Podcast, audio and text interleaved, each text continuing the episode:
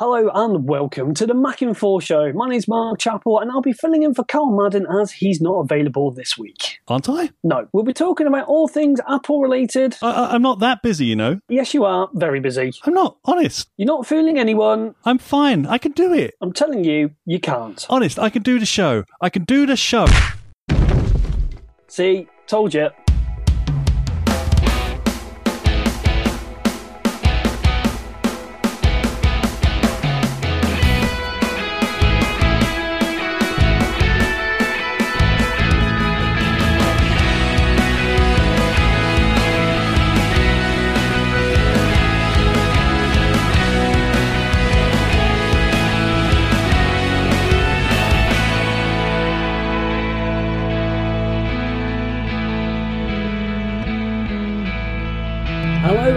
Welcome to another edition of the Mac and Forth Show. Mr. Madden is attending a candlelight soiree for his apparent contribution to the world of podcasting. Oh, well, that's what he's told us. Well, either that or he wanted a night off to go to the pub. But don't worry, helping me steer the good ship Mac and Forth are four of the finest crewmates you could ever wish for. With me this week, I have the man we like to call the one who's familiar with the matter or the source familiar with the matter with Apple, or so we like to think, Mr. Matt Barton. How are you this evening, sir?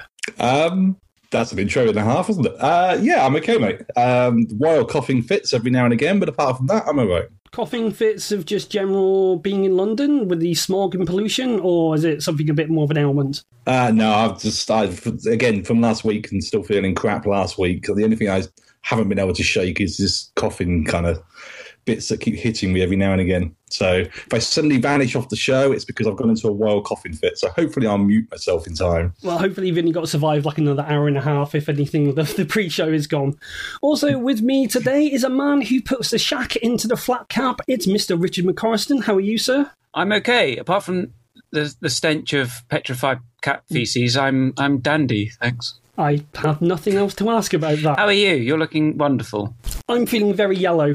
I have actually, if, as in my first show, I have actually matched my uh, my t-shirt with my wind bike. It didn't go unnoticed. Thank you very much. I haven't got my Steve Jobs jumper on today, which is what I normally wear when I'm on the show. Also, the man who is of very few words, Mr. Barry Gentleman. Good evening. How are you this week? Fine, thank you. Fine, thank you. I've had, I've had a very a very technical day. I, I, I've learned how to do um, iOS packet capture today. That was interesting. Uh, you know what? You know the thing that I said to everyone to remind me to do? Press record. Yes. I'm guessing you haven't pressed record. Did after you all did you try and blame us straight away before you? yes. Have you really not pressed record? Even after saying to us all, okay, let's Four start the show, be four quiet and prep, and let's do it. Four of you have technically failed me. That's right, you start again, I'll eat my dinner. Oh, God. This is never happening again, is it? Right. And also with me is one of the contributors from the 560 strong episode podcast that is the My Mac podcast. It's Mr. Gazmaz. How are you this evening? I'm absolutely fantastic, thank you very much. Oh, Looking forward to uh, this evening's um, festivities. It's- That's what they've been so far. It's it's been interesting so far. That's one thing that this show is never going to be accused of as being a bit dull. No, I, I I don't know what anybody else thinks, but I'm having a blast, I tell you. You're just waiting for me to play Mrs. Roundup so you can finish eating your tea. I, just, I love Missy. Speaking of which, let's crack on then with Mrs. News Roundup. Let's mount up.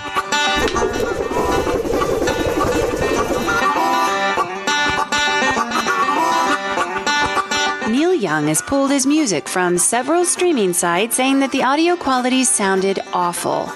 I don't feel right allowing this to be sold to my fans. It's bad for my music, he said, before continuing. Now get off my damn lawn, you pesky kids!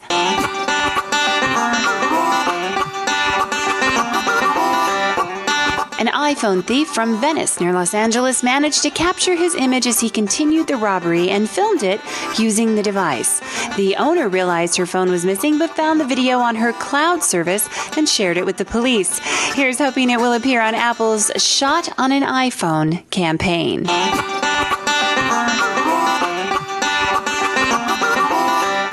Apple has been granted a patent to use embedded solar cells inside their devices to enable them to charge throughout the day. Naturally, there is no indication Apple will be able to deploy this technology, especially for units heated for the rainy old United Kingdom. Maybe they can develop drizzle cells. And finally, Piper Jaffray's analyst Gene Munster has stated that he thinks 2017 will be the breakout year for the Apple Watch. Mind you, plucky Gene has previously predicted Apple will produce a standalone Apple TV set in 2009, 2010, 2011, 2012, 2013, 2014, 2015, and now 2016. So the words pinch and salt do come to mind.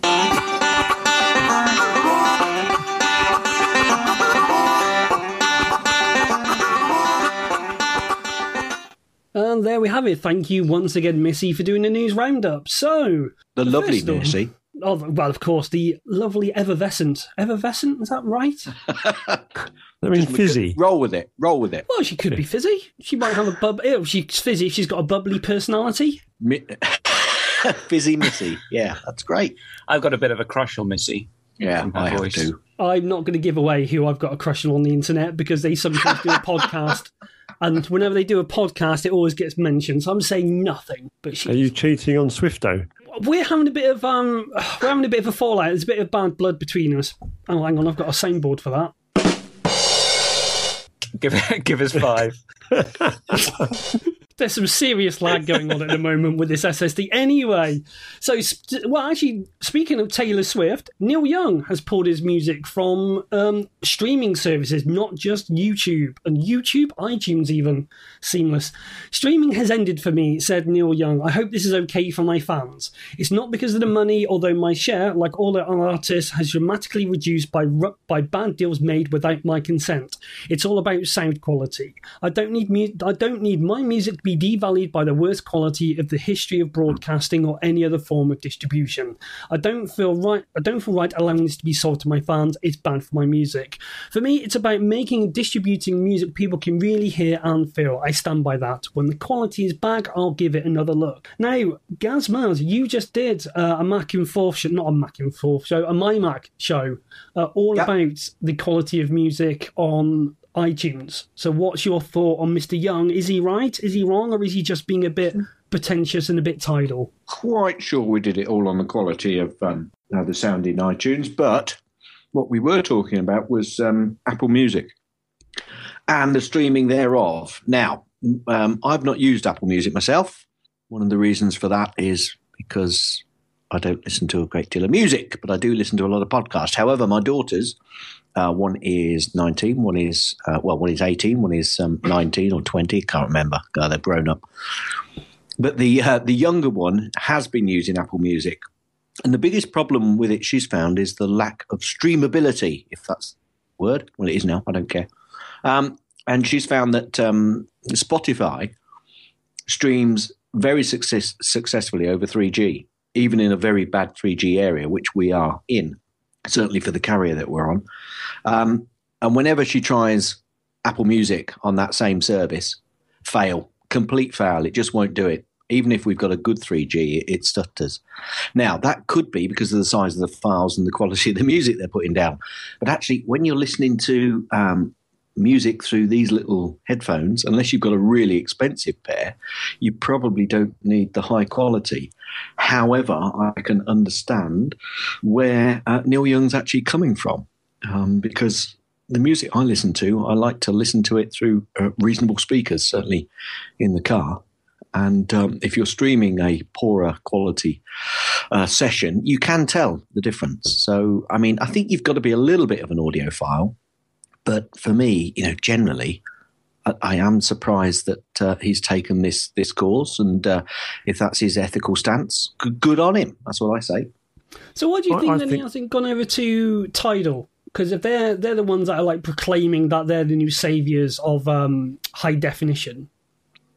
Who? And there's your problem. Sorry, go on, Barry. You were you were about to say them? Yeah, I, I, I I just for me, for me. So if, if you if you think back to start of the year, he um, Neil Young was developing this high def um, music player, The bombed. Yeah, so I think he's realised that that's going to go wrong, and he's just got the ump Can anyone actually remember the name of it? Is it the pony? The Ponos? po- Pono or something. Yeah, Pon. Oh yeah, I remember that. I remember it being on Kickstarter and not even hitting its target on figure on Kickstarter. It, yeah, it was something like a four hundred dollar high def music streaming thing. That you could only listen to Neil Young on. You've got to be a Bomb. dedicated fan. To... Do you think this is about age? I think a younger, uh, uh, a man of or a man or woman of advanced years is more likely to be um, uh, more concerned about audio quality than a younger person. You, you know, if you um, look back at the guys that were into their hi-fis and they had stacks of hi-fis with amazing speakers, they spent a load of money on them. Um, now that uh, now you can listen to music on on YouTube, and because it's good enough, a lot of the younger generation uh, they're fine with that. So I'm not surprised that it's Neil Young rather than sort of Kanye Yeah, but- West but or I, I, I'm not sure that's exactly right because how, how many cassette tapes did you play? You know, with Dolby surround, uh, or not Dolby surround, but Dolby noise reduction. I mean, how, how old do you think I? I'm not that old. I don't remember. I go back to mini discs, not cassettes. Bloody cheek. And I think, well, the point is, I don't, I don't. We've always go through periods where uh, music is supposedly, you know, badly being sold or badly being distributed. Uh, and I think this is the latest incarnation of it, really. Uh, you know, if people are that desperate, they can go out and they can get the good quality streams, they can get the good quality versions. So it- I, I don't think it's a problem. I think it is a possibly, as you um, issue.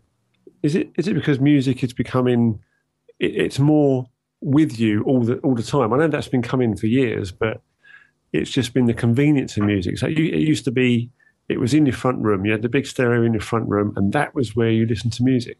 And then as then you then you got to yeah, I'm, I'm going back a bit, but then you got ghetto blasters, and then the music became more portable. Then MP3 came along, and now music is expected to be everywhere with you. I'm going back a bit, but you could only used to listen to it in the music halls. The musicals or the We- music halls. Well, whichever. It's, it's, See- it's quality see, you over are older than you look, um. Quality over um, convenience, isn't it? Yeah. It's that quality convenience thing. There's always a battle between them, and at the moment, convenience is winning. Because if you've got nothing to listen to, I'd rather listen to, um, you know, as your daughter might be finding, Gazmaz, that um, you know she's going to turn on Spotify because that works. It might not be great, but it works. So you're not going to turn on something that doesn't work. It's simple, simple as that. Correct. Correct. Absolutely. And let's not forget, if he's talking about in terms of music quality, he, this was a guy who was around when the 8 track was available, and that was hardly a, uh, a pioneer of music quality, was it?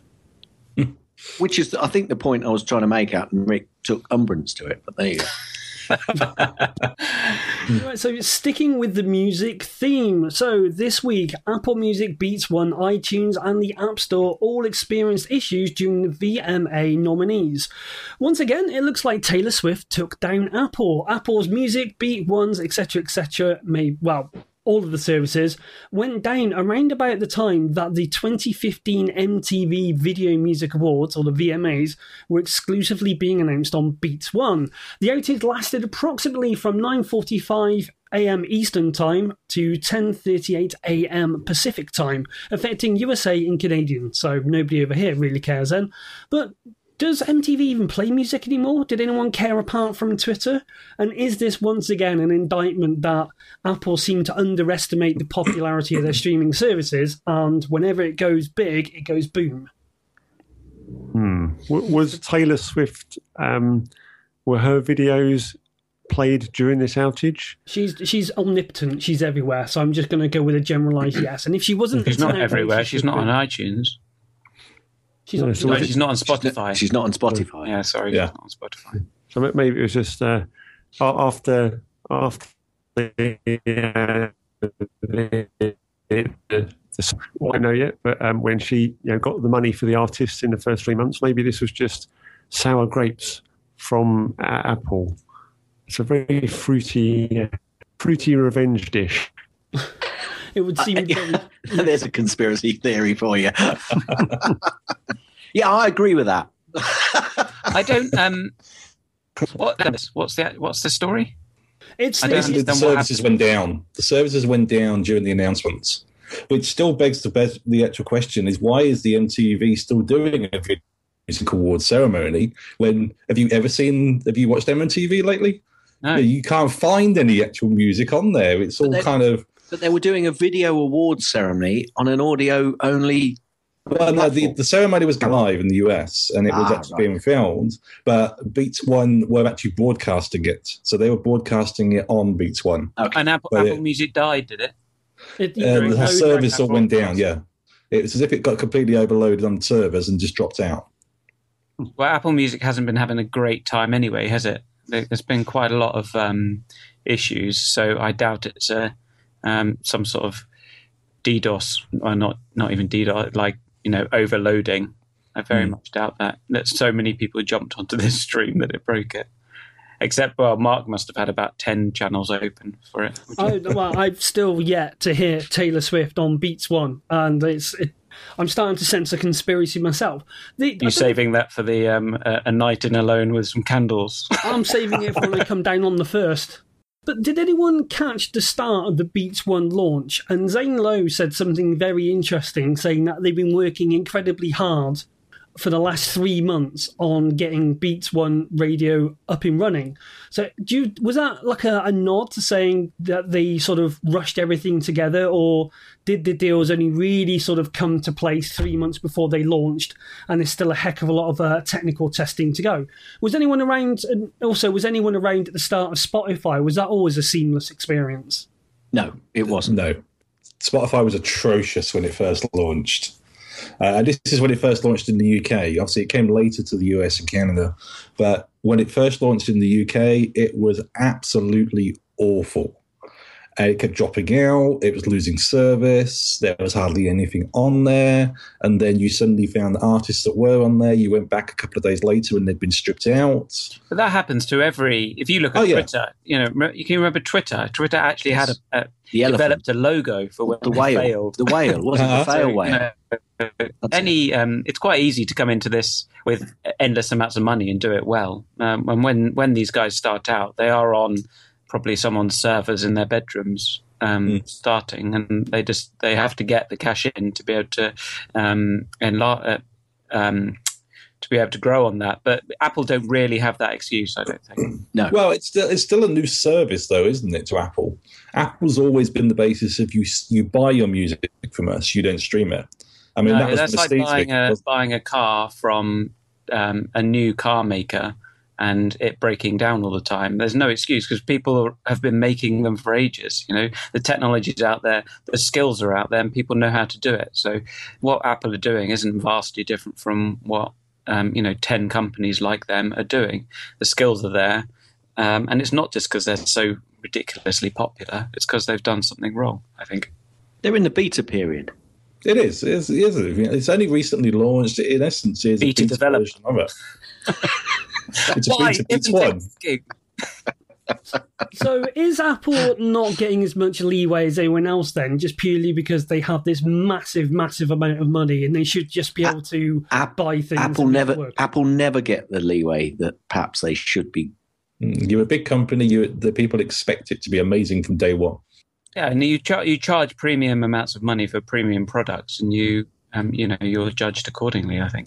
And that's why I think actually it's probably a good thing it's free at the moment. That's probably why it's free for the first three months. To be honest, There, there is one shining light about Apple Music, which is weighing above Spotify, is that you don't need to use Flash. is that the fact that you've got Taylor Swift on there?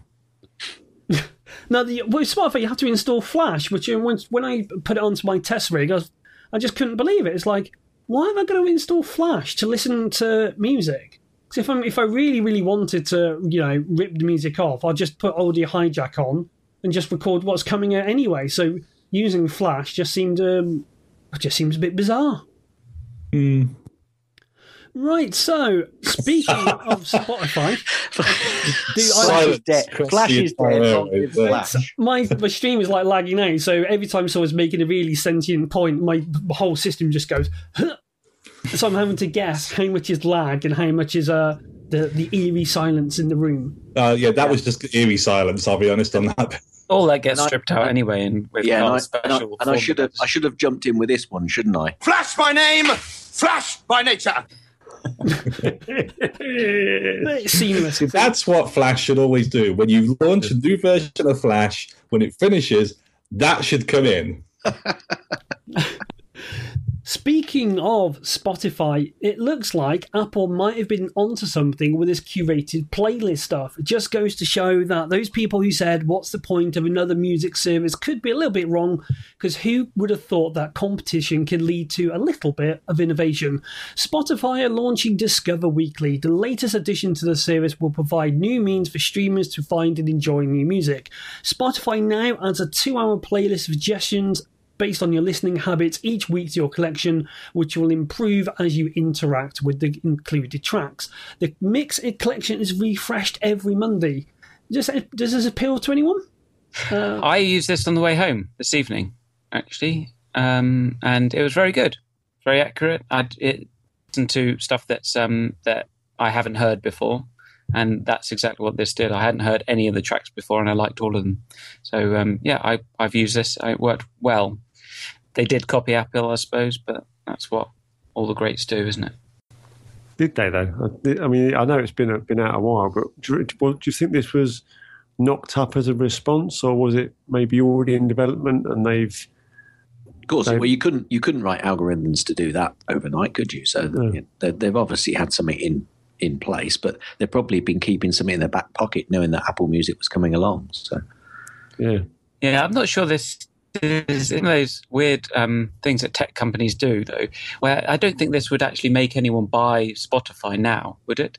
I don't think. So if, No. they might have spent loads and loads of money trying to get this thing um, going, and in the boardroom it probably matters, you know, because they've got to explain to their um, their creditors that, that they're actually doing something to tackle it. But really, it's not. It's probably. Um, I don't think it was needed. I was quite happy with Spotify before, but it's good the- that they're innovating still, I suppose. Well, it probably was already on the cards for them, and it was something they were working on. It's just now because Apple have launched Apple Music, and it does have something similar.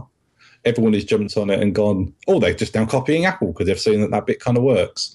And yeah, you're right. An algorithm like this takes a long time to kind of get right. And so, yeah, this is definitely something Spotify have kind of had, have been planning to kind of launch at some point just as part of the package system from that. It's just that now that they have pushed it out, everyone is now looking at it and going, hmm, have they done that because of Apple Music? You can just I've never imagine used- if, if they'd done it the opposite way round. If Apple had sort of, if Spotify had curated playlists and Apple had done it, it would have been, oh no, Apple can't innovate anymore. Um, sorry, Barry, you were gonna you were gonna jump in there. No, no. I've, I was just about to say that I've, I've never actually used Spotify. so I've, ne- I've never never used a, a streaming service. To be honest, I've. Um, uh, you're great for this section, then. Well, absolutely. Yeah. I, I, I can I can provide that um, that naivety. Is, uh, The naive angle. yeah, Brilliant. I, I don't know. I think um, it, you know what's best for Spotify now though is is if everyone does think that they're um, is if every if everyone does think that they're doing this just to battle um, Apple, it does Spotify no end of good if everyone thinks and talks about lots that they're battling Apple because that makes them the next um, the next biggest thing and a story and ev- you know if they're in pre- in the press talk uh, being talked about battling with Apple against this. That's really good for them. Yeah. No such thing as bad publicity. That's it. Unless you're Rolf Harris. yeah, okay, good point. I mean, Spotify have done a little bit of innovation recently. I mean, um, Rich, you're a bit of a Really? After all that, you fu- you telling me you haven't got something on your soundboard with Rolf Harris goes, can you tell what it is yet? Um, hang on. Fanboy. No. That's all I've got. Oh, hang on. Yeah. You really should have got Tie Me Kangaroo down sport. Well, that's close enough. Australian crickets. Let's not talk about Australian cricket. But sticking with the sports theme, Mr. McCorriston, you're a bit of a fitness freak. Have you tried that Spotify running? No, I haven't actually. And Supposed to be say, I, it's very kind of you to say that I'm a fitness freak. I have all the gear, but I definitely have a dad bod um, uh, going on. But no, I haven't. Um, I haven't tried the Spotify thing. Yeah, I like. I actually quite like to go running and cycling with um, when I'm doing it for fitness with nothing in my ears and without my phone and without anything. I rarely take clothes with me, to be honest. Just so you don't get killed when you run out and cycle around London. call me a menace, but I like to just go running through the fields. The restraining order No, that I, cannot haven't tried it. I will defeat try though. Covered in grease. Just going, hey, catch me, catch me, catch me. He's a slippery one, Ned McCorriston, you know. Was, was that a musical uh, uh, connection there, covered in grease? Yeah. Um, a- apparently, it's supposed to be very good. Uh, my daughter has used it and said that uh, it, it it gave exactly the sort of beat that she was looking for, and uh, yeah, she she said it was great. I've not used it.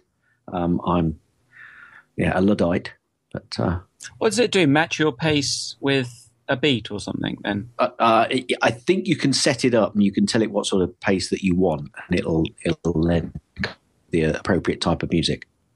So you can increase the. Uh, I think I think what she said is you can increase the uh, the pace, i.e., you can increase the beat, which obviously then will match your pace. oh, nice. I might try that. Although Yeah, I've, I've been put off um, cycling a bit because last time I went out cycling, I bumped into two men cottaging. Um, and Family friendly. You cycling podcast. naked didn't really help either. since then, since then, and I've um, So Anything can happen in the next half hour. absolutely. Well, I was so late home because I had to watch for ages. Uh, They were in the way, Carol. couldn't get past. yeah, I just got in trouble. Oh, where is Where the exactly were they buying a cottage? I thought it was dogging, but my brother my brother corrected me and said, "No, that's completely different." Well, I was lucky when you were cycling, you didn't have a problem with a nasty crack in the pavement, then it would have just been mayhem then. Anyway, coming back onto topic, with Spotify running, the idea is is that you press a button to say I'm going running, and then it detects the tempo from it jiggling up and down in your pocket, and then apparently adjusts the tempo of the music to suit the pace that you're running at. Now I've tried it. Um, and it seemed to think that I was running at something like 170 beats per minute, and that's quite a brisk pace. Are you sure you were running? fairly, fairly. Although it kind Did of it, did it play any, any Hill theme tune? because you have to be running with your device in the hand um, for it to start picking. Basically, you can't go from scratch. Pre- So if you're stood still, you can't press the button and then start off because you're obviously increasing your speed. So the time it measures, you don't really. I didn't find for me it ever gave me the right beat per minute. And then I was having to fish my iPhone out, adjust the speed, adjust the BPM, and I was just getting a load of old guff for music, if I'm honest for you. But if it's working, Taylor for some- Swift, that is. oh no, Well, I'll have to have another word with my daughter to see exactly how she used it because she said it was quite good. So, mind you, she was probably actually running. I, I, haven't. I, I've sort of come up to more of a saunter these days than sort of you know just being out of breath like I've been smoking forty a day since man and child. Things have improved. One day he's even going to go outside as well. I've got to come to that there, London. That's going to be like you know a bit of a exploration. Six hours on a train is going to take me to get to get to that part of the city just to induce smog for a weekend. Six hours. But speaking of things of improving, see, this is almost seamless, these segues. Apple has disabled App Store's reviews from devices running iOS 9. Apple Apple quietly changed its App Store policies and is no longer permitting iOS devices running pre-release software to be used to write App Store reviews. When attempting to write a review from a device that has iOS 9 installed, a pop-up is displayed that tells the user reviews can't be submitted whilst using the beta software. Is this the start of Apple taking back control of one star reviews in the App Store? No, this is Apple politely going, "You're an idiot. Stop trying to do a sodding review for something that isn't actually going to be ready for it." But you, you tend to Moving on. lo- Yeah. I was hoping you were going to jump in then, guys. If I was completely honest, I could see you nodding your head there. Let's go over to Barry on this one. What's your thoughts on it, Barry? Well, as as a developer, you know, do do I want my, you know, if, if I've pushed out a, a beta version of an app, do I want official reviews against that? Probably not. I'd, I'd, I'd, I'd want some sort of inf- maybe an informal user feedback, but not, yeah, this app is rubbish. Does it not bug anyone else on the App Store when you say, oh, does it work on my device? Really slow on my device. And yet on the left hand side, it sort of politely says minimum, minimum system requirements like must run iOS 7 and be of a full iPhone 5 or better. That that's the bit that really frustrates me when you know you've got developers like Barry and everyone else who put a lot of work into releasing an app only for it to get slated because someone's running an old device and it's pretty much not capable. So, could this be a sort of like a, a, the first sort of entrance into Apple saying, you know, this app is not going to work on your device, or is that what they're planning to do with? I would have said iOS nine, but that's a bit of a fallacy now because iOS nine is going to work on everything. Yeah, you, you've Well, got. Go on, so go I think, I think you've got a bit of myxomatosis there, haven't you? Really, you, you, you're mixing the OSs with uh, the devices, and that, that's the problem Apple's got. And I, I don't think they're going to start jumping in saying if you've got a a device which doesn't match the the limits of this particular application, we're going to you know not allow that review. I think uh, I think that would be going down very dodgy water for them to start doing that. Although it wouldn't be a bad idea because uh, you know Barry's absolutely right. When someone slates you for your application, um, which wasn't intended for the device or the, the system that you're using, quite rightly, you're going to get a bit frustrated uh, as a developer. But I, I think I think they've had a lot of keen interest and a lot of commentary around the the fact that people have been putting reviews in for software which wasn't intended for iOS nine, and I think they deem it to be a bit of bad publicity for them uh, on the new software. I don't think they're too worried about the older software. You know, they'll just go out and say, buy a new device then. So, should Apple look at a way of trying to eliminate the reviews that say crashes every time on startup by making a sort of help system or a button that says contact developer? No, I don't think they will. Well, to be honest, there kind of is. Because the point is, if you've downloaded the beta, part of your of agreeing to download the beta and doing it and everything is that you actually, if you do find a fault, you put in a bug report. And this, in essence, is a bug report. It's not a review where someone goes onto the store and says, Oh, I'm running iOS 9. This app keeps crashing out. Of course, it's going to keep crashing out because that actual developer hasn't had the opportunity to push out a latest version on OS 9 because they're using the beta just like the person is that's written the review. So, yeah, this ultimately is Apple's done this because it stops people having the power to push out, which then destroys the reputation of an app that's already out there. And people are not using those actual bug reports, which is what they should be pushing through to Apple. And that goes to Apple and the developer to actually say, look, crashes out on OS 9, makes the developers aware, and makes Apple aware so it can be looked at rather than just feeding it directly into the store and then affecting their overall rating as a developer themselves.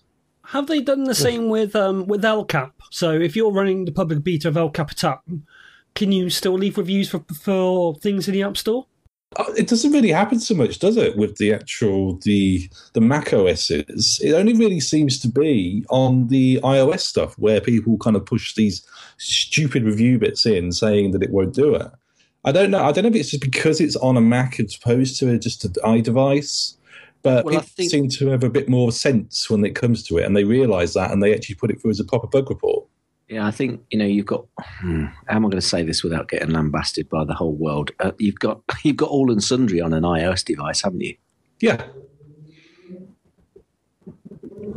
I think give people that yes, that's exactly what I'm saying. Pretty much, yes.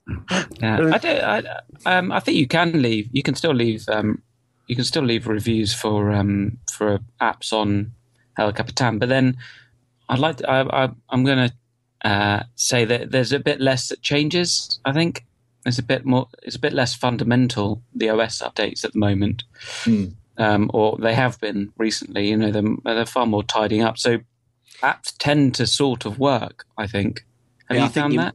I think you might be right, Rick, because if we, I suppose, if we go back when there were some major versions, you did get people making statements about software which uh, worked on previous versions and didn't on the new version, and they'd, they'd slate that particular uh, app developer. So you're probably right. Actually, it, it's been fairly steady for the last few years. Yeah, I mean, we're we're just tweaking it ever ever since sort of. Um, Tiger, my favorite operating system.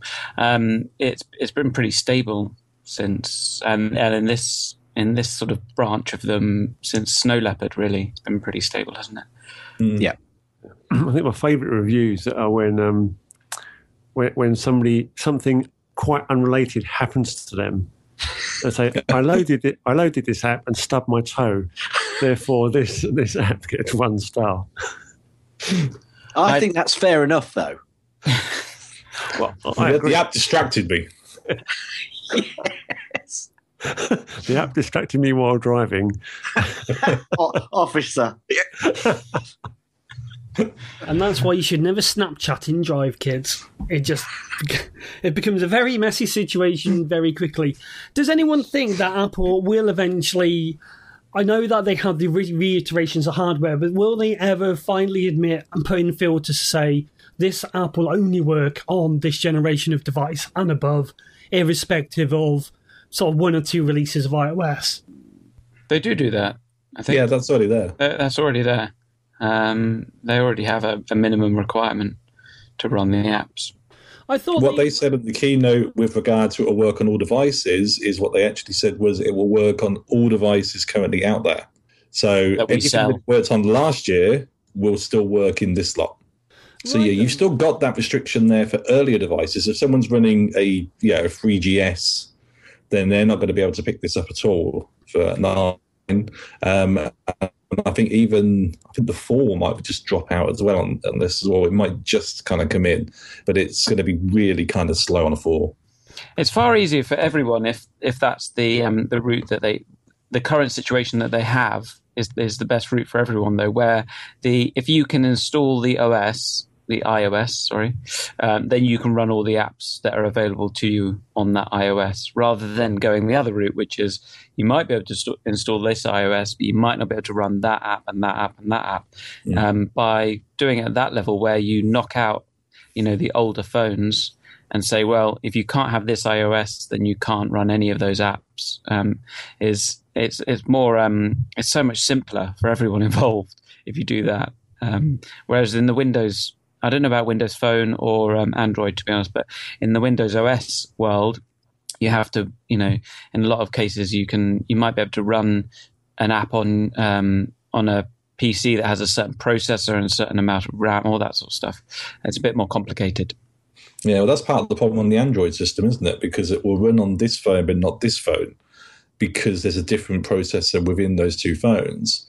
And but the operating system itself is the same operating system, but because of the processor within the phone itself, this app won't and this app will. So yeah, so this it does because you remember ninety percent of apps out there are not Apple's; they are third-party companies that are kind of actually doing these apps and independent developers. So you need that resource where if it won't run this iOS, it isn't going to pick up on these apps. Wasn't there wasn't there a time that they sort of did like pseudo filtering that said you must have a camera in your phone to be able to run this app? Uh, oh, I don't remember that. I don't remember. No, I that. don't, Apple's it was- always had cameras in their phones. It was a sort of like pseudo uh, mechanism where it said your camera you must have. I, I- I remember hearing this on another podcast, which I didn't really pay attention to, where they were saying they could do things by restricting processor types or the sort of lens or the, the camera quality you had. I seem to remember. Maybe not. Maybe that was another hallucination in another world. I think they had um, they had the the face was it FaceTime thing with the original I, iPhone because it didn't have a, a front facing camera. I think That's that might the one, be yeah. it. You were sort of caught in this weird sort of turning around to um, to look at someone. Maybe that's maybe that's what you're uh, thinking about. So moving on, um, Apple quarterly R&D spend soars past $2 billion mark for the first time. Compared to the last quarter, Apple's R&D outlay for the quarter ending June jumped roughly 160 million to 2.03 billion, according to Apple's K8 filing with the US Securities and Exchange Commission. During the same time last year, spending stood at 1.6 billion, meaning um, money allotted to work on future products and services grew to 21% year over year. This roughly equals 4.1% the total net sales is being put back into R&D. I'd be very hesitant about this because there's um there's a lot an awful certainly in England I don't know about the states but certainly in England there's a huge amount of tax relief for R&D over other business so if you um, you can that you're you know these guys are doing r&d for you and write off quite a lot of their expense. So i think that whether they are i mean i'm sure they spend an awful lot on r&d um, uh, but whether it's you know whether they're just playing around with um, moving money around to get the tax benefits from that money, uh, that might be where this money come, where this figures come from. Perhaps. Yeah, that sort of spend. I'm expecting some fantastic products coming out. Absolutely. Yeah. Also, you've got to remember this is it could even be R and D to do with the new campus as well. It doesn't necessarily have to be just Apple products in that sort of sense as well, because obviously the campus comes under the same umbrella. I, I, mean, I, still think this is someone from Apple was just this is the spare money they found down the back of the couch and just went, yeah, sod it, we'll use it for this. How many um, how many people are in the R and D de- department for Apple? Because Apple are, are famously it's, a um, huge. Is it? Because they're famously quite a flat pyramid as far as. Um, as far as management and other departments are co- concerned, aren't they? They they have sort of quite um, they they run quite lean at the top or relatively mm. lean at the top for such a big company. So I'd, I'd be interested to see how big their R and D department is compared to how much they spend on it. They have the best Christmas parties, though. yeah, yeah. You're never you're never going to get to the nitty gritty of the detail, though, are you? They're never going to tell anyone. Well, I'll go to their website and go to staff and go to departments. yeah, yeah, that'll tell you. That'll help. That'll tell you the spend. It's good news, though. I mean, uh, the yeah. the reason we do what we do and the reason we love Apple is because they innovate and they create amazing products. This is, you know, the uh, basically the other the other money they spend is gumph and getting it to us, isn't it? Really, um, this is the important bit. So mm. it's great if they do spend a lot of money on this because that's what um, that's how you get great products. And if it's equally what innovates our future. And if you know four percent, so it, it, they pretty much said, well, this report is saying now four percent of the sale is going back into R and D. That's quite did, a hefty amount.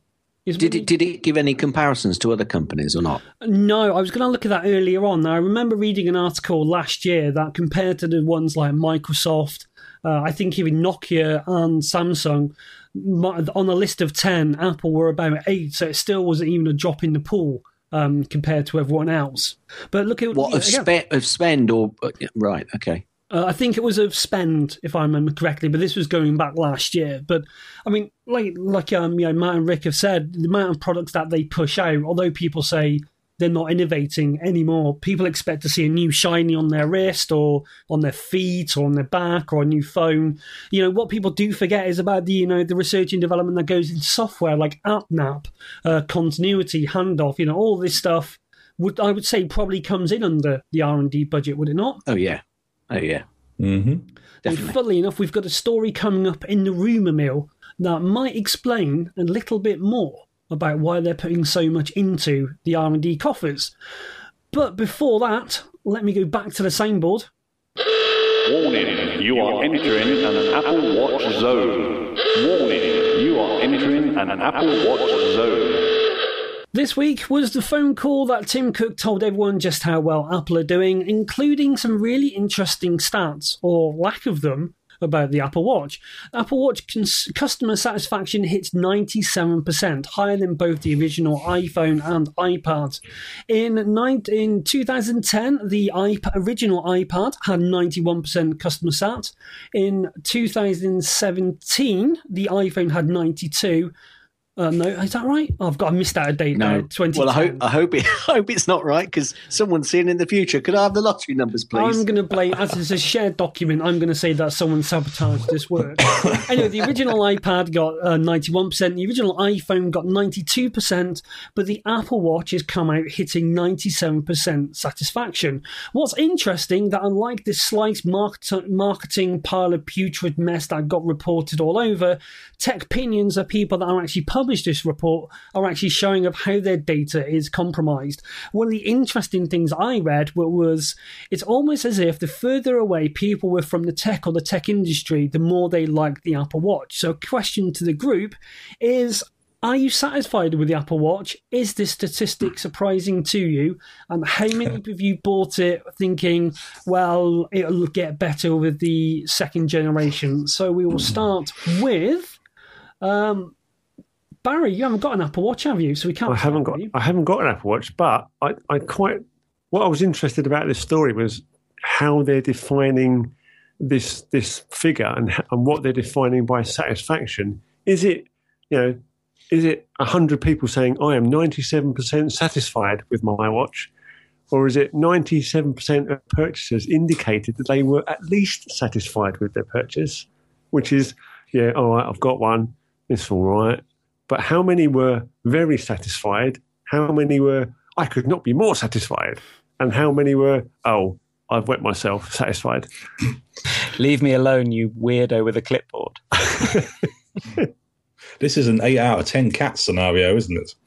It is weird. I, one thing that um, I thought about this figure is that you, I think the watch Apple Watch sales aren't as good as Apple wanted them to be.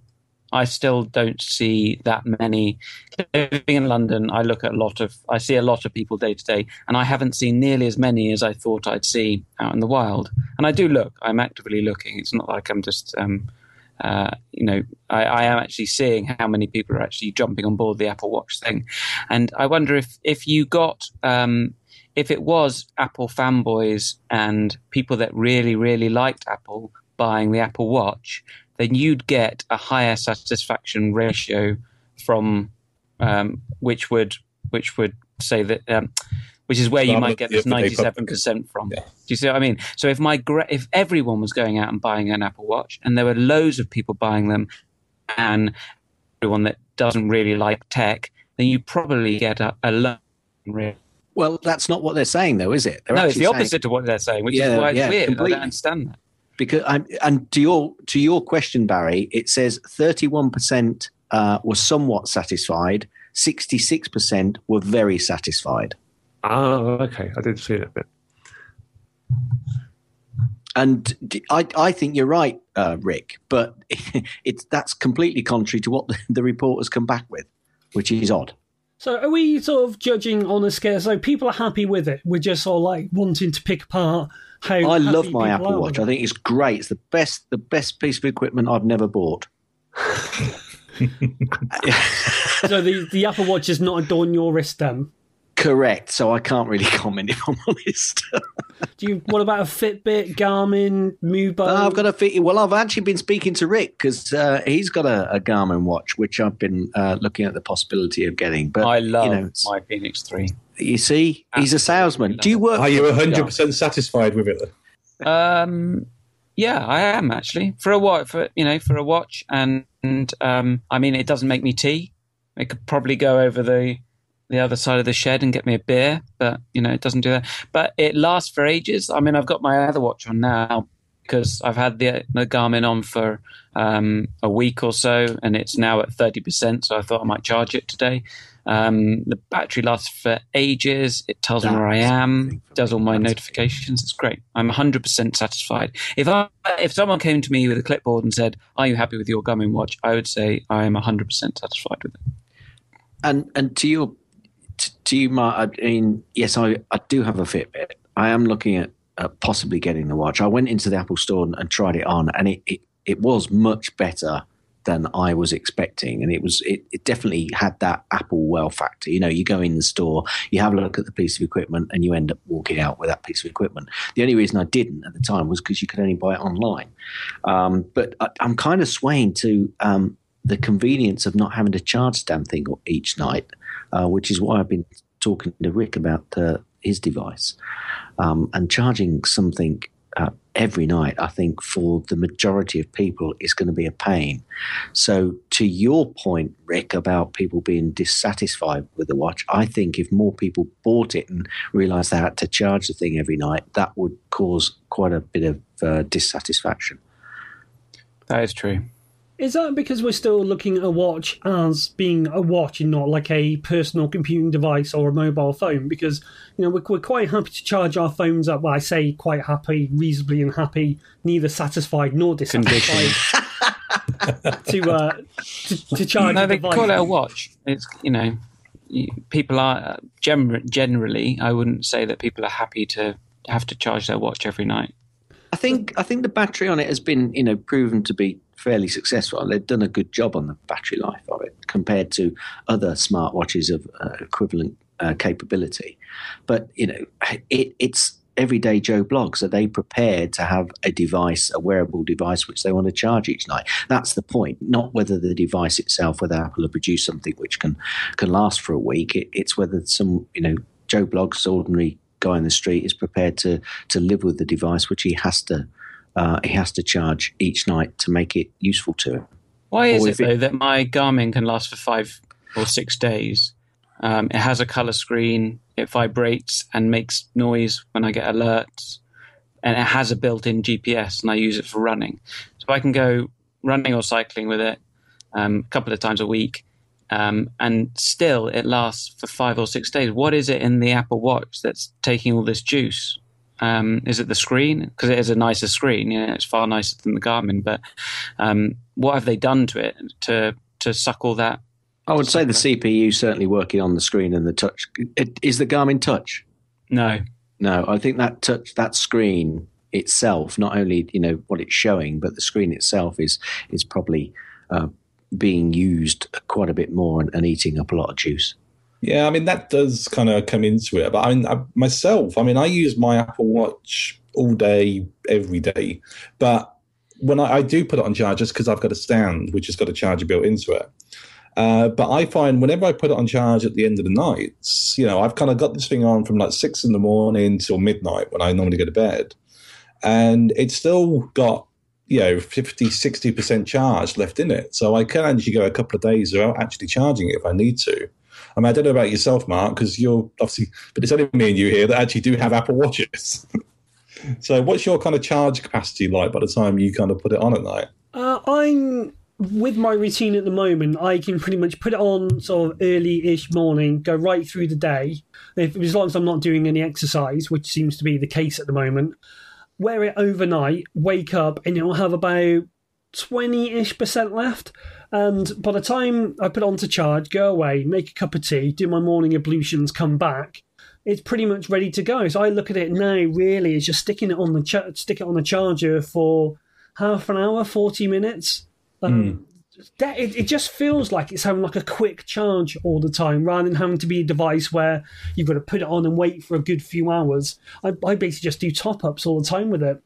It's yeah when it, it, it when it is kind of does need charging it only needs a, it's a very quick charge on it to get it to Yeah. kind of fill up again yeah it only needs at most up to an hour and it is 100% again from zero And so, So- me, you know, I've got I've got my charger at my desk. So what I tend to do is because um, I'm trying to monitor my sleep pattern as well. I wear it overnight for that matter. I wake up, I check my emails. It's, it means nothing to. It's no different for me plugging my iPhone in to um, to my Mac to charge that up and do some syncing than it is just to sort of do the one-handed clip on, clip off. But you're right, it is still a level of inconvenience. But to GazMaz and Richard and Barry, is Apple Watch 2, oh, sorry, not an Apple Watch 2, is the OS 2 going to tempt you any more than it has now? Or are you still sort of thinking, well, I don't want the hassle of charging it up? I'm I'm on the fence because I I don't wear a watch generally. Uh, the only time I wear a watch really is to, to referee a rugby game. So it, it I don't want to particularly have to swap watches when it comes to you know refereeing a, a rugby match. I want it to be able to do that as well. So I recently lost two Fitbit zips because I didn't want to wear the Flex or any of the wrist uh, Fitbit uh, devices, and I lost two zips in the course of about two weeks, which was rather annoying. But we won't go into that story here. Why? Um, and Let me guess. somebody- in your pocket, in the wash. no, Or no, are you no. a part-time vet? And you were, trying to birth no, no, it wasn't. It wasn't the wrist device that I lost, Rick. um, anyway, um, somebody had a spare um, flex which they could give me. I'd actually them something else. Anyway, they gave me. I tried it on the wrist, and I just couldn't get used to it. And I thought this could be the start of me wearing a device on the wrist, whether it be the Garmin watch that uh, Rick has, or whether it be an Apple Watch. But I'm I'm not. So it, I'm not convinced that uh, going back to wearing a watch is something for me. So I probably may, may never ever get one, to be honest with you. So that was a useless answer for you, wasn't it? I'm in the same boat. I don't. I don't wear a watch. I'm not in a boat. Where's all this water come from then? What- Oh, So on, what? You I've you don't want to wear a watch because Gaz doesn't want to wear a watch. Is that what you're Yeah. saying? he's my he's my idol. He's my he's my he's my, my my wrist furniture idol. Yeah. So so it, even if software two comes out and the the new device is is you know well there won't be a new device. I don't think they'll redesign this for a while. It, you know they might update the software, but I, an awful lot's going to happen. Uh, there's got to be some fantastic apps uh, appear for me to want to uh, to move over and get uh, get the Apple Watch. To be honest with you. Right. Interesting viewpoints from one and all. So let's. What's next on the list here? Uh, we've done that one. Ah, right. It's time for me to use the same board. Give us a minute.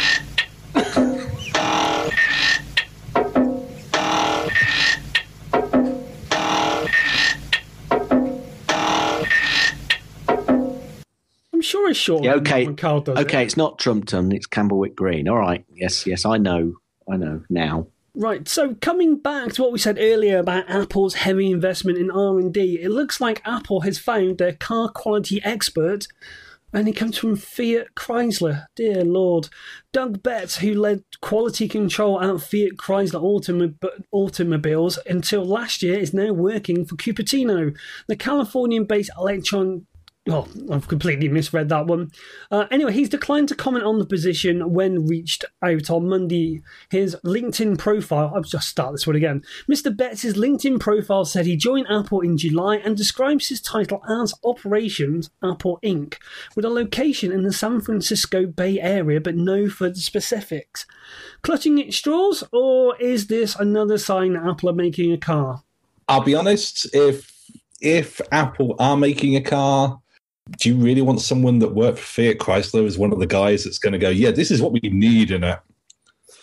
Bearing in mind that um, and Fiat's over here don't have a huge kind of rep, do they? Back home, it's even worse. I don't know. I'm, I'm still waiting for Apple to buy a Tesla, to be honest. Well, they seem to have stolen. They seem to be poaching most of the staff, but Tesla is still going good guns with range and speed and all the chargers. Would would anyone be surprised if Apple did buy Tesla, or would you be more surprised that Tesla sold out to Apple? I'd be very I- surprised if yeah. Elon Musk sold out to Tesla. He's been he's been there. He's got he's got enough money, um, and this is his baby. You know, and he's a um, he's a do-gooder. Um, in a, he's one of the only CEOs really that I can think of um, at, at his level who is a real. He sort of has a vision and wants to make a difference.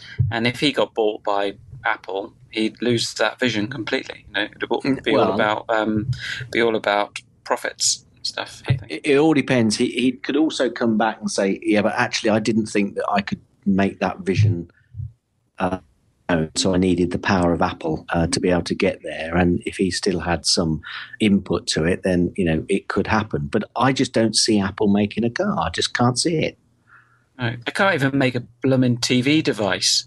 waiting for for donkey's years. Um, they're, they're, I don't. I don't think they're going to. I mean, they are. They are making cars, aren't they? They want to make the cars that go around their their their M25 um, spaceship thing. Um, so maybe he's just working on that. Yeah, perhaps you see they're calling them cars, or we're calling them cars, like they call the Apple Watch the watch. When a lot of people say, "Is it a watch?" Perhaps they're going to come out with some sort of vehicular um, device which isn't really a car. I tell you what would re- reinforce my love of Apple more than anything is if they bought out a hoverboard. That would explain That- all the I, R&D. I would I would queue at the Apple Store again if they bought out an, if they bought out a hoverboard. That True. Would, that I would think I explain would, all of actually. the all of the R and D would suddenly be explained. But they have been on quite a, a, a purchasing, um, a ransacking, haven't they? Like getting people from Mercedes, Audi, VW. Uh, in the WWDC, they've got every single car manufacturer on board for CarPlay. So they're definitely doing something. But this one is uh, really interesting. And for me, I think that's the point. You know, a lot of people spend a long time in the cars, and what and the car of the future actually may well be self-driven. So those people are going to have a lot of spare time to be able to guess what, use their electronic devices to be able to connect to the world. And Apple want to be in on that certainly. Yeah, Imagine an iPhone that's the size of your windscreen in your car. You could watch our podcast Well, when, whilst when, down when the it road. comes out. Sorry, what's- Basco. no, when this thing eventually comes out, it, are we? Are, we're all to look at it, and is is Clive Sinclair suddenly going to go? Told you it would work. But they must be. I mean, they must be looking into it to a certain extent because Google are, and they have to. You know, Yeah. they're a tech giant, and they just they just have to be looking into everything that their competitors are, are doing, just in case they get left behind. So there will be a certain amount of Apple that is looking into doing this sort of thing. Whether it ever comes to market is a completely different story. Well, with- with all the people that they've sort of hired from all these car manufacturing places, is it not just maybe not beyond too far the realms of fantasy that they've got these people in because they know the companies that they're working for? That this is just Apple saying, "Well, we've got someone who used to work at Mercedes. Um, he's working with us on CarPlay. You should put CarPlay into your cars." Is that not more of a feasible explanation for all these? Big head honchos, or does this not tie up with all the battery experts that they've brought in as well? I would have thought Apple is a massive com- company that can sort of. Um, it, it doesn't have to do that. It doesn't have to buy anyone lunch. You know, and people want to work with them, and pe- that people are every every company left behind and not being on board with Apple. So I'd be very surprised if they were hiring big names because they wanted influence within those companies. Barclays aren't bothered. no, no. The the French of the French of, of uh, tech companies. I don't care. I'll do my own. Apple, what now? What the? Right, so we've managed to annoy the French and the bankers. We're on a good one today. We're... right then, so let's go on to the worth a tweet section.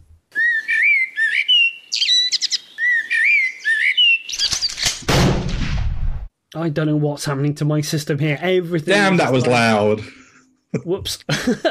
so um, I'm going to go first for a change. My worth a tweet this week is Paragon NTFS read write driver for Mac OS via Seagate. So you know what it's like. You go into a shop, you buy an external hard drive, you plug it into your Mac, and you can't do bugger all with it because it's formatted for Windows. Well, good news if you've got a Seagate drive because Seagate are giving away the Paragon NTFS read write driver for Mac OS for free. As long as you've got a Seagate drive, you can go over to the Seagate um, website, which the show will be in the show notes, download it, install, reboot, and you'll be able to natively read and write NTFS. However, it's limited only to Seagate drives. Now, you can buy an unlocked version, which is about $25, I believe, but it's nice to see that, you know, Seagate are at least doing something for those of us who get stuck in an NTFS, NTFS world. Let's see what email Kickstarter sent Matt this week. Uh, to be honest, I actually don't have something from Kickstarter this week. Uh, Gaz does, but not me this week. Oh, hang on.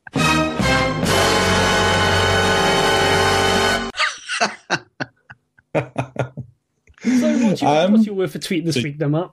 Okay, so mine is something called Automatic. So, talking about cars, this basically is a little device and it basically makes your car connect with the rest of your digital life. So, this is a little unit. Um, it's out in the US. They're doing pre orders at the moment for the UK and for the rest of Europe. And this ties your car into your world. So every car from I think the 2006 onwards has this little chip block inside it, which connects into the digital brain of your car. And it's where, when you take it into a car place and you get an engine, check engine light kind of come on after you take it in, they plug a device into it and it kind of picks up all the information that your car's giving out and just basically lets the engineers know what's going on and that kind of stuff. This plugs into that chipset. And what it does from there, it then tracks everywhere you're going. So if you're, say, you're in sales and you have to record all your mileage and that kind of stuff, this will do the whole thing for you. Um, it also ties in very nicely with uh, if this and that. So you can program an if this and that rule so that as you drive along, it picks up the fact that you're coming home and then opens up your actual garage and turns all your lights on so you can come in from there. It also has a direct connection with Nest as well. So it will actually talk to your system.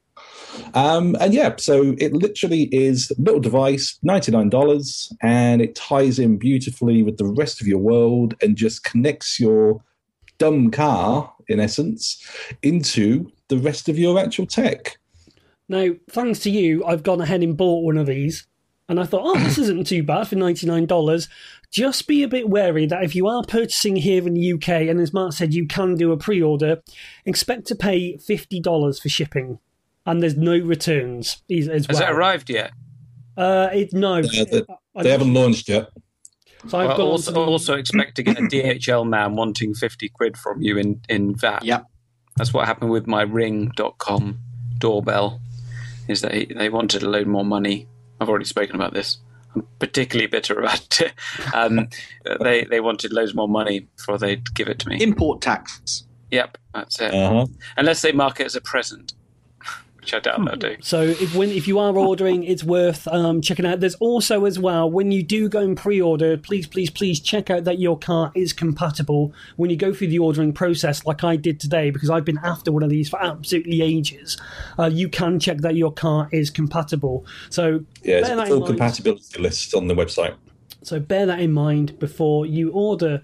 So, This is opening um, up a bit of a hole, though, isn't it? In, in hackability, you're opening your car up to being hacked because this is the this if you that computer that's in your car controls all sorts of things, accelerator, power It's only a steering. reader though, so it it only reads. It doesn't do any writing. So it's not like a one that you can plug in and do any chipping with. This is purely a way to sort of look at the engine diagnostics uh, and measure all those sort of things. What I'm led to believe. Okay. Yeah. Also, one of the big features which it currently has in the US, and I'm kind of hoping this comes over to the UK as well.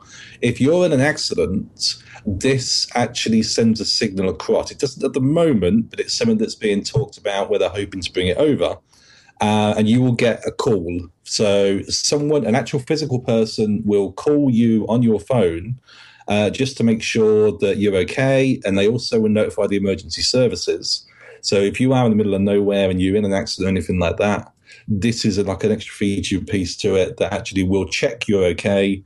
And if they can't get a response, they do an automatic uh, emergency services call, send them your coordinates of where you are so they can get the emergency services out to you. And like I said, they're doing this in the US. They're hoping to bring this over to the UK as well. My car does that, um, and it uses the Bluetooth.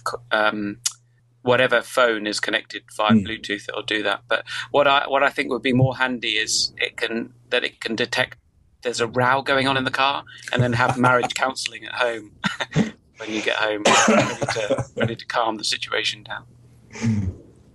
Well, our next Yeah, that might be a, a version two. the next suggestion might help uh, if you want to escape from the house. It's Barry's choice. That would Hello. Yeah, so mine is the uh, it's a it's Biologic Bike Mount Plus, and it's um it's a hard um, hard iPhone case that you can uh, clip to your bicycle. Um, so yeah, I've just because because of my back, I don't do a lot of running anymore. So I've I've sort of picked up cycling again, and realised that when I often go off into the wilds of Essex and these backcountry roads, I suddenly realise I don't know where I am. So can end up cycling for miles in the wrong direction. So I, I looked at um, I looked at uh, watch, um, and I, I looked. I was, I was thinking, thinking, well, it's best to have me have me. I might as well take my phone out with me, but I didn't want to have it in my pocket. So this thing mounts onto your um, onto your handlebars, and it's um, uh, nicely waterproof, uh, hard case. It's got a silicon inner, which you drop your phone into, and there's also um, and you don't lose any sensitivity as well on the on the screen, which is nice, and, and it worked really well. So that was that was forty pounds. I suppose my only my only gripe with it is um, the way the way you mount it is what you're stuck with. So you can either mount it portrait on your actual handlebar, or you can mount it um, landscape across the you know the, the, the bar that goes up to your handlebars. Rick The probably headstock. knows. Yeah, you know the term for that. Uh, but I also do, which was which one of the reasons I there, there was there was another firm who do a quad lock. I think it's called quad lock, where you can actually turn it. But that was that was seventy dollars from the US. And again, I think yeah, by the time you've paid your VAT and everything, that's going to mount up. Yeah, I've So- got the quad lock, and that is a bit more expensive. Yeah. So I, I went with this one. And on the plus side was uh, you can actually buy a an additional mount for a motorcycle. So um, I'll be getting one of those as well, so I can use have that on my on my motorbike. It'd be nice as if well. you could mount a motorcycle on your bike. yeah, take take the uh, take the problem out of pedaling, wouldn't it? Oh, I actually have a solution for you guys on that. I'll send you a link. Did you did you see the video at the bottom? I thought it was going to be something to do with the uh, um, the actual frame, and uh, the guy pulls his seat off and actually creates a. It's got a, a pump in his seat and the the bar that goes down into the frame. I thought, what's Barry picked here? Yeah, this is interesting. So anybody who goes to the link, go, scroll down and have a look at the videos as well. Nothing to do with the device at all. Um, Alexander in the chat room has asked, does anyone do a bicycle dynamo with an iPhone charger? Yes, they do, and I'm hopefully getting it into review in the next couple of weeks after I've done an iPhone case for them. So it does exist, uh, and I'm going to be very interested to see um, just how much drag it will put on the bike. So good pick to Barry there, and good question from the chat room. Rich, did you have a tweet this week? Marvelous. So no, sorry. Last but not least is GazMaz. Okay, well, I've, I've kind of got two, so I'll make up for Rick's. Um, the, the first one is actually a Kickstarter, and I thought I, I thought I've got to do it because Matt normally does one, so I thought I'd jump in with a Kickstarter. Um, see, I do listen to the show. Um, it's from olloclip actually, um, and they're calling it a studio system. Basically, they're creating a case which has got all sorts of add-ons to it, so that you can add a quarter-inch connector and put all sorts of camera devices onto your um, uh, onto this case, um, including a, a movable handle, um, and it looks pretty awesome. Actually, go over and play the video and, and listen to the two guys who are the original uh, developers of the uh, original olloclip uh, camera system, and and take a look. And um, I think it's it's a reasonable price actually at the moment for the uh, uh, to back the project at about thirty odd dollars, and um, yeah, it, if you go down and scroll down, it, it's just got all sorts of little extras which you can do uh, with your iPhone camera and the iPhone with the iPhone. And I would advise you do it because actually I'm using the video capability, especially the 240 slow mo, more and more on my camera. It's just a superb device. So um, yeah, I'm going to have a go at perhaps backing this. It's funny that they're ki- they're already a, an established business and they're Kickstarter. I was thinking about product. Yeah, I was thinking about this, and I think there's a lot of companies are actually starting to do that because rather than go through the process of of, of trying to get money off somebody who wants a share in your company, um, you know, there's a lot of people that are successfully doing it through the Kickstarter process, and I bet Kickstarter themselves are putting their name out. And if they they did the original one, I think on Kickstarter, so they're probably used to the whole process. That's great. yeah, that's that's what you find. The original one was done through Kickstarter. Yeah. And Yeah. you find that if they do the first one and it succeeds, whenever they do a new product, they do push it directly through Kickstarter as well. Yeah, I backed this as well. Actually, I must. I did think about maybe putting this in, um, and then I did notice that um, Gaz had put it on there. So I thought well, I was going to think, oh no, I'll save it for next week. And then I noticed that Gaz had put it on. Okay, so um, right, um, the next one. We are about to launch Stingray. That's the wrong one.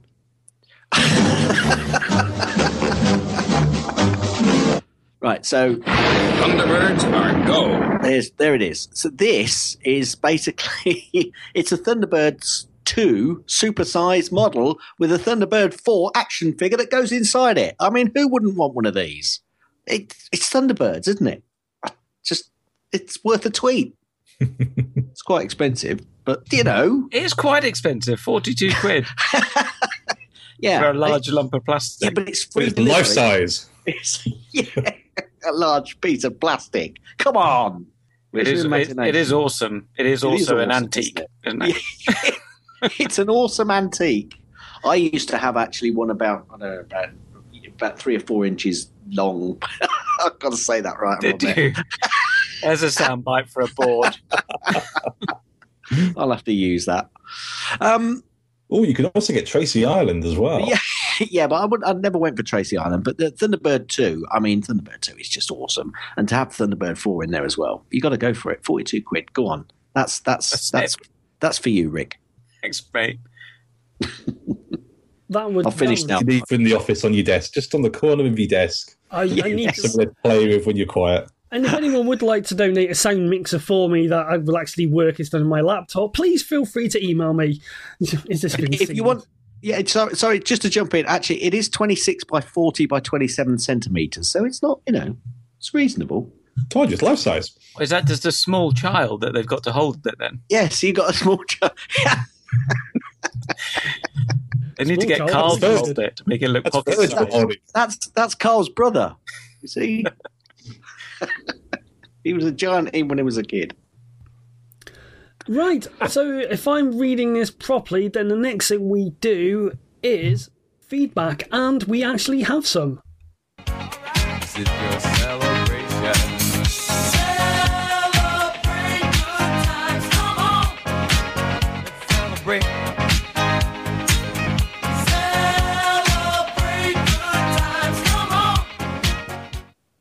I still think. Karl wrote this himself just because he wasn't going to be on the show.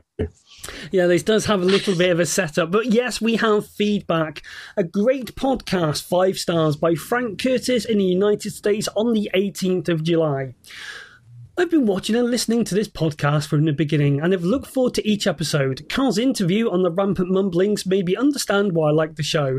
It is Karl, his happy disposition, his choice of guests and partners, and the light light-hearted but to the point discussions. Thanks, Karl. I'm glad you left the previous show. I gave up watching after you left. Thank- so he's not watching after this one then I have no idea on what he could be referring to, but thank you very much for the feedback. Please leave feedback for this show, um, especially if you leave more than normal, because that would just annoy Karl. And even if you don't like the show, you can email Matt, is always the best way to go. Speaking of leaving feedback, how can you get a hold of us? We can search for Mac and Forth on the Google Plus communities and now on our new Facebook page. You can email us via macandforth at gmail.com, the Twitter at macandforth, the website macandforth.com. We're available on iTunes, Stitcher, TuneIn, and anywhere else as well. So, how can we get hold of everyone? Mr. Matt Barton, we'll start with you, we'll finish with you. Um, yeah, best place to get hold of myself is going to be on Twitter at MustangMatt69. Uh, Rick, Uh, also on Twitter at McCorriston. Barry, Also on Twitter at Womblefoot. and last by no means least, GazMaz. also on twitter uh, gazmaz.com Last but by no means Liz. Liz. and you yeah do- twitter.com forward slash gazmaz that's g-a-z i thought mark i thought you listened to the show Um, I, the, well, this is the well. You know when we talked about Spotify earlier on. you got to wait five minutes now for him to kick in. No just leave it Don't He's in the about Shire. it. Don't worry about it g-a-z-m-a-z I've only listened to like one and a half shows, and that's why I was like, you had a whole shit. Oh, I thought you had a whole show about iTunes streaming and Spotify streaming. He said, "Oh no, well, actually, it was no, nothing like no, that. We were just talking about the like how not- it it's not serious Oh. This has been a seamless production, and good night, everyone. And you also, and guys, you're also on the mymac.com podcast, which is over at mymac.com, which is part of the Spotlight Network. Well, gentlemen, And what about you, Mark? What about you? You haven't said where you are. oh, I don't want to be part of society anymore after this. You've done very well. Can I just He say has. you have done Yeah. beautifully. It wouldn't have been. A round of Thanks for applause. There we go. Thank you, gentlemen. It wouldn't have been so bad if my connection didn't die mix They up are- they We the are- can't hear you talking now because we're all clapping. He's They're going big red. Look, to step into, Karl's, and um, and you've you've Literally. into them. I You fell plummeted into them, into them, and head haven't first. seen you since. Well, you can I've get seen hold- clowns look at Karl's feet and go, "Damn, they're big." Ba-dum-bum. Uh, gentlemen, it's been a pleasure. You can catch me via essentialmac.co.uk on the Twitter at Ocean Speed. And if you feel so inclined to give me 10 minutes of your day and I'll give you the world. Is that right, Robocop thing? Maybe. You can catch me on the Rampage Close enough. Close enough. So, until next time, we don't know when Karl will be back, if he'll be back, or he'll probably be chomping at the bit to come back and rescue his show. We will see you same bat place, same bat time next week. Ta-da, everyone. See ya. Bye. Oh. Ah. Bye.